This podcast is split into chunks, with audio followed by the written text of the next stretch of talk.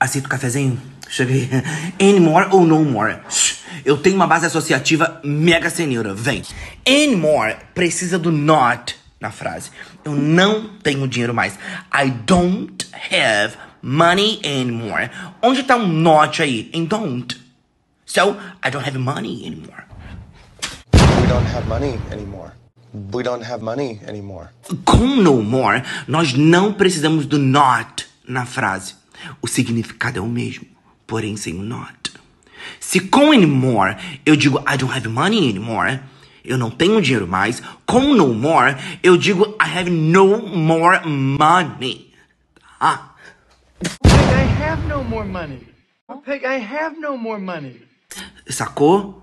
Mas aqui, os dois usos estão gramaticalmente corretos. Porém, no more é algo mais. o quê? Mais formal, mais, lit mais literário. Né? Eu não o recomendo numa linguagem informal. Ah, Jorge, sabe o que, que é? Eu quero usar o no more. Ok, a vida é sua, o direito é seu. E você usa a língua do jeito que você quiser.